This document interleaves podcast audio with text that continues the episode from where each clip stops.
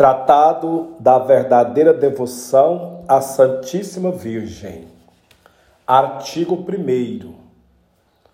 Sobre a grandeza de Nossa Senhora. Com toda a Igreja, confesso que Maria, não sendo mais que uma simples criatura saída das mãos do Altíssimo, é menor que um átomo, ou antes, não é nada em comparação com a sua majestade infinita, visto que só Deus é aquele que é.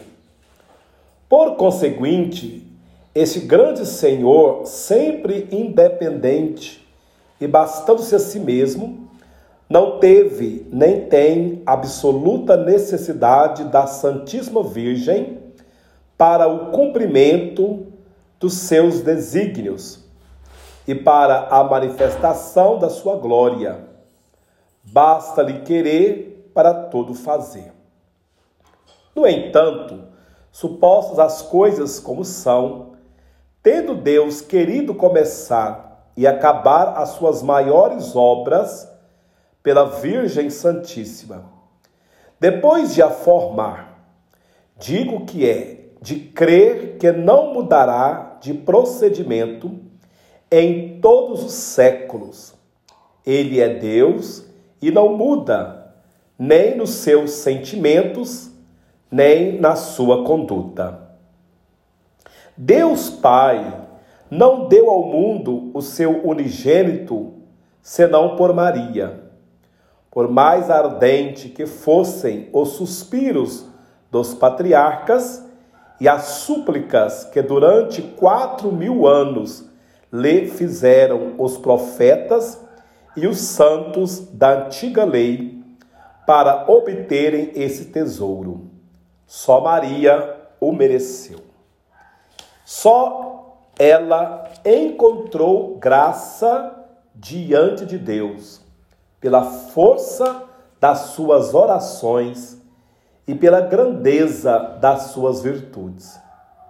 Diz Santo Agostinho que, não sendo o mundo digno de receber o Filho de Deus diretamente das mãos do Pai, este o deu a Maria, para que os homens o recebessem por ela. O Filho de Deus fez-se homem para nos salvar, mas foi em Maria e por Maria Deus Espírito Santo formou Jesus Cristo em Maria, mas só depois de lhe ter pedido consentimento por um dos primeiros ministros da sua corte. Deus Pai, para dar a Maria o poder de produzir seu filho e todos os membros do seu corpo místico, comunicou-lhe a sua fecundidade na medida em que uma simples criatura a podia receber. Como novo Adão ao seu paraíso terrestre, assim desceu Deus Filho ao seio virginal de Maria, para aí achar as suas delícias e operar as escondidas maravilhas de graça. O Deus feito homem encontrou a sua liberdade em se ver aprisionado no seio dela.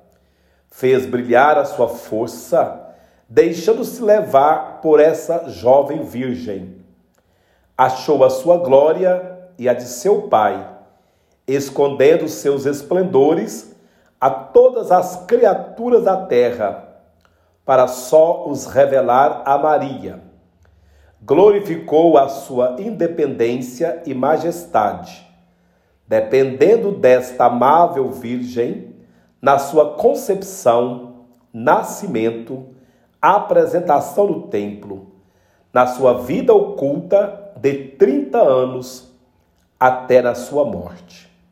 Maria devia assistir a essa morte, porque Jesus quis oferecer com ela o mesmo sacrifício e ser imolado ao Eterno Pai com seu assentimento, como outrora Isaac também fora imolado à vontade de Deus, pelo consentimento de Abraão.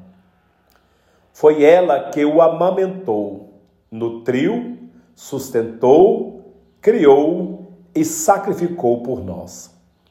Ó oh, admirável e incompreensível dependência de um Deus!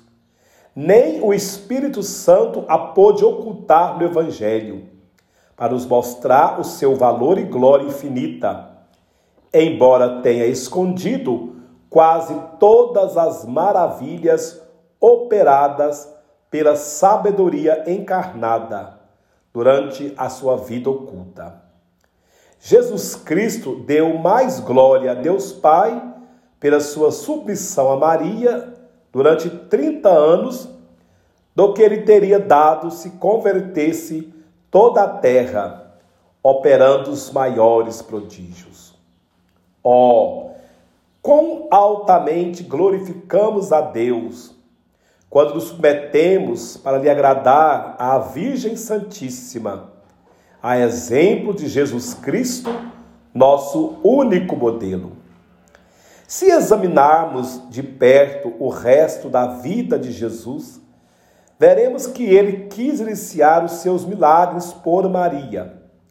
Santificou São João no seio de sua mãe, Santa Isabel, pela palavra de Maria. Logo que ela falou, João ficou santificado, e esse foi o primeiro milagre de Jesus na ordem da graça. Nas bodas de Caná, Jesus mudou a água em vinho, atendendo a humildade, humilde pedido de sua mãe. E este foi o seu primeiro milagre na ordem natural. Começou e continuou os seus milagres por Maria. Por ela os continuará até o fim dos séculos. Sendo o Espírito Santo estéreo em Deus, isto é, não produzindo nenhuma outra pessoa divina, tornou-se fecundo por Maria, a quem desposou. Foi com ela e nela e dela que formou a sua obra-prima, um Deus feito homem e que forma todos os dias até ao fim dos séculos, os predestinados e os membros do corpo que tem por cabeça o adorável Jesus. É por isso que, quanto mais numa alma ela encontra Maria, sua amada e inseparável esposa, tanto mais operante e poderoso se torna para produzir Jesus Cristo nessa alma e essa alma em Jesus Cristo. Não se quer dizer com isso que a Santíssima Virgem dê ao Espírito Santo a fecundidade como se ele a não tivesse. Ele é Deus e por isso possui a fecundidade ou a capacidade de produzir, tal como o Pai e o Filho embora a não transforme em ato, produzindo outra pessoa divina. O que se quer dizer é que o Espírito Santo reduz a ato a sua fecundidade por intermédio da Santíssima Virgem. Mas o Espírito Santo quer servir-se dela, embora disso não tenha uma necessidade absoluta para produzir nela e por ela Jesus Cristo e os seus membros. Mistério de graça escondido, mesmo aos cristãos mais sábios e mais espirituais. O procedimento que as três pessoas da Santíssima Trindade tiveram na encarnação e primeira vinda de Jesus Cristo tem-nos ainda todos os dias, de uma maneira invisível, na Santa Igreja, e tê-lo-ão até a consumação dos séculos, na última vinda de Jesus Cristo. Deus Pai juntou todas as águas e chamou-lhes mar. Juntou todas suas graças e chamou-lhes Maria. Este grande Deus tem um tesouro ou celeiro riquíssimo, onde encerrou tudo que tem de belo, de resplandecente, de raro e precioso, incluindo o seu próprio filho. E esse tesouro imenso não é outro a não ser Maria, a quem os santos chamam o tesouro do Senhor, de cuja plenitude os homens são enriquecidos. Deus Filho comunicou à sua mãe tudo o que adquiriu pela sua vida e morte, os seus méritos infinitos e as suas admiráveis virtudes. Fê-la tesoureira de tudo o que o Pai lhe deu como herança. E assim é por meio de Maria que aplica os seus méritos aos seus membros que comunica as suas virtudes e distribui as suas graças. Ela é o seu canal misterioso, o seu aqueduto por onde fez passar, suave e abundante, as suas misericórdias. Deus, Espírito Santo, comunicou a Maria, sua fiel esposa, os seus dons inefáveis e escolheu-a para dispensadora de tudo quanto possui. Deste modo, ela distribui a quem quer, quanto quer, como e quando quer, todos os seus dons e graças. E nenhum dom celeste é concedido aos homens, sem que passe por suas mãos virginais. Porque tal é a vontade de Deus que quis que tudo recebemos por Maria Desta forma, é enriquecida, elevada e honrada pelo Altíssimo, aquela que durante toda a vida se fez pobre, se humilhou e escondeu até o mais profundo nada, em sua extrema humildade. São esses os sentimentos da Igreja e dos Santos Padres. Se eu falasse para os espíritos fortes da nossa época, entender-me-ia a aprovar mais vastamente tudo o que estou a expor, de um modo simples, por meio da Sagrada Escritura dos Santos Padres, de quem citaria as passagens latinas, e por meio de muitas sólidas razões que se poderão ler amplamente expostas pelo reverendíssimo Padre Poiré na sua tríplice coroa da Santíssima Virgem. Mas falo particularmente para os pobres e simples, que tendo maior boa vontade, mais fé que o comum dos sábios, creem mais simplesmente e com mais mérito por isso, contento-me com declarar-lhe simplesmente a verdade, sem me deter com a citação de todas essas passagens latinas que não compreendem. Não deixarei, no entanto, de citar algumas, sem, todavia, me esforçar por procurá-las. Continuemos. Visto que a graça aperfeiçoa a natureza, e a glória aperfeiçoa a graça, é certo que nosso Senhor no céu é ainda tão filho de Maria como foi na terra. Conservou, portanto, a submissão, a obediência do mais perfeito de todos os filhos, para que com Maria, a melhor das mães, cuidemos, porém, de não ver nesta dependência rebaixamento. Cuidemos para não ver em Maria um rebaixamento algum de Jesus Cristo ou alguma imperfeição. Maria, estando infinitamente abaixo de seu filho, que é Deus, não se lhe impõe como a mãe da terra o faz a seu filho, que lhe é inferior. Maria está toda transformada em Deus pela graça e pela glória, a qual transforma nele todos os santos. Por isso não pede, não quer, não faz nada que seja contrário à eterna e imutável vontade de Deus. Quando, pois, se lê nos escritos de São Bernardo, São Bernardino, São Boaventura e etc., que no céu e na terra tudo está sujeito a Maria, até o próprio Deus. Deve apenas entender que a autoridade que Deus lhes quis conceder é tão grande que parece igualar o poder divino. E que as suas orações e súplicas são tão poderosas junto de Deus que equivalem sempre às ordens junto à sua majestade. Ele não resiste nunca à oração de sua dileta mãe, porque é sempre humilde e conforme a sua vontade.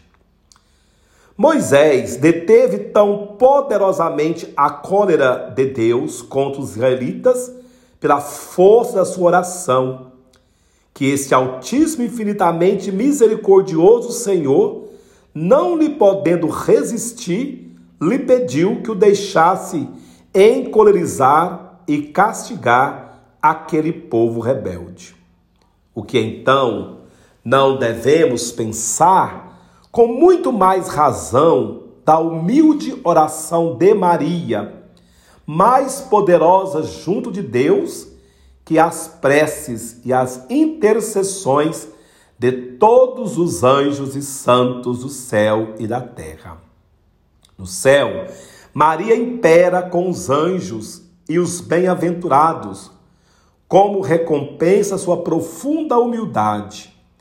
Deu-lhe Deus o poder e o encargo de encher de santos os tronos deixados vazios pela orgulhosa queda dos anjos e apóstatas. É vontade do Altíssimo que exalta os humildes. Que o céu, a terra e os infernos obedeçam livre ou forçadamente às ordens da humilde Maria.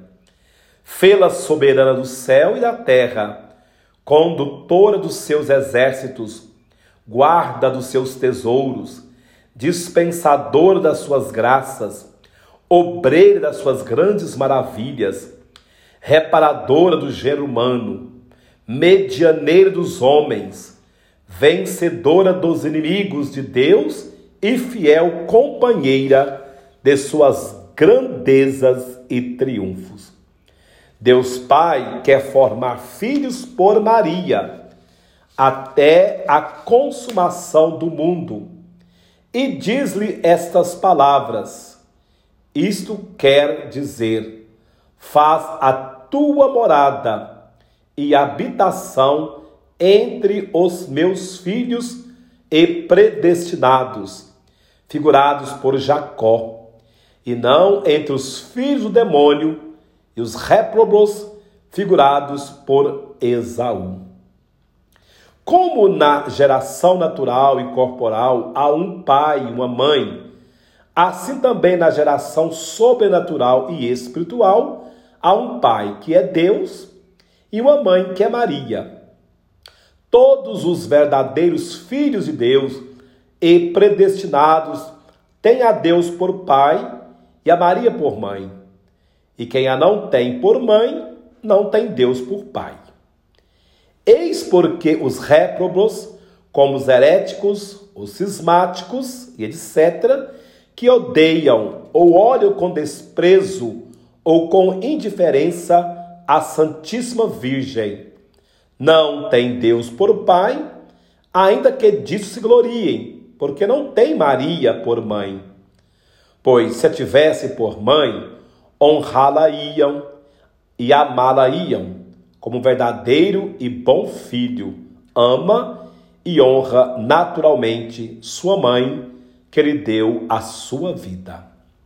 O sinal mais infalível e indubitável para distinguir um herético, um homem de má doutrina, um réprobo ou um predestinado, é que o herético e o réprobo não têm senão desprezo ou indiferença pela Santíssima Virgem.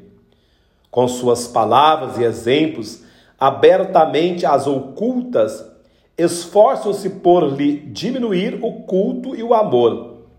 E isso, por vezes, sob belos pretextos. Ah, Deus Pai não disse a Maria para habitar com eles, porque são Esaús.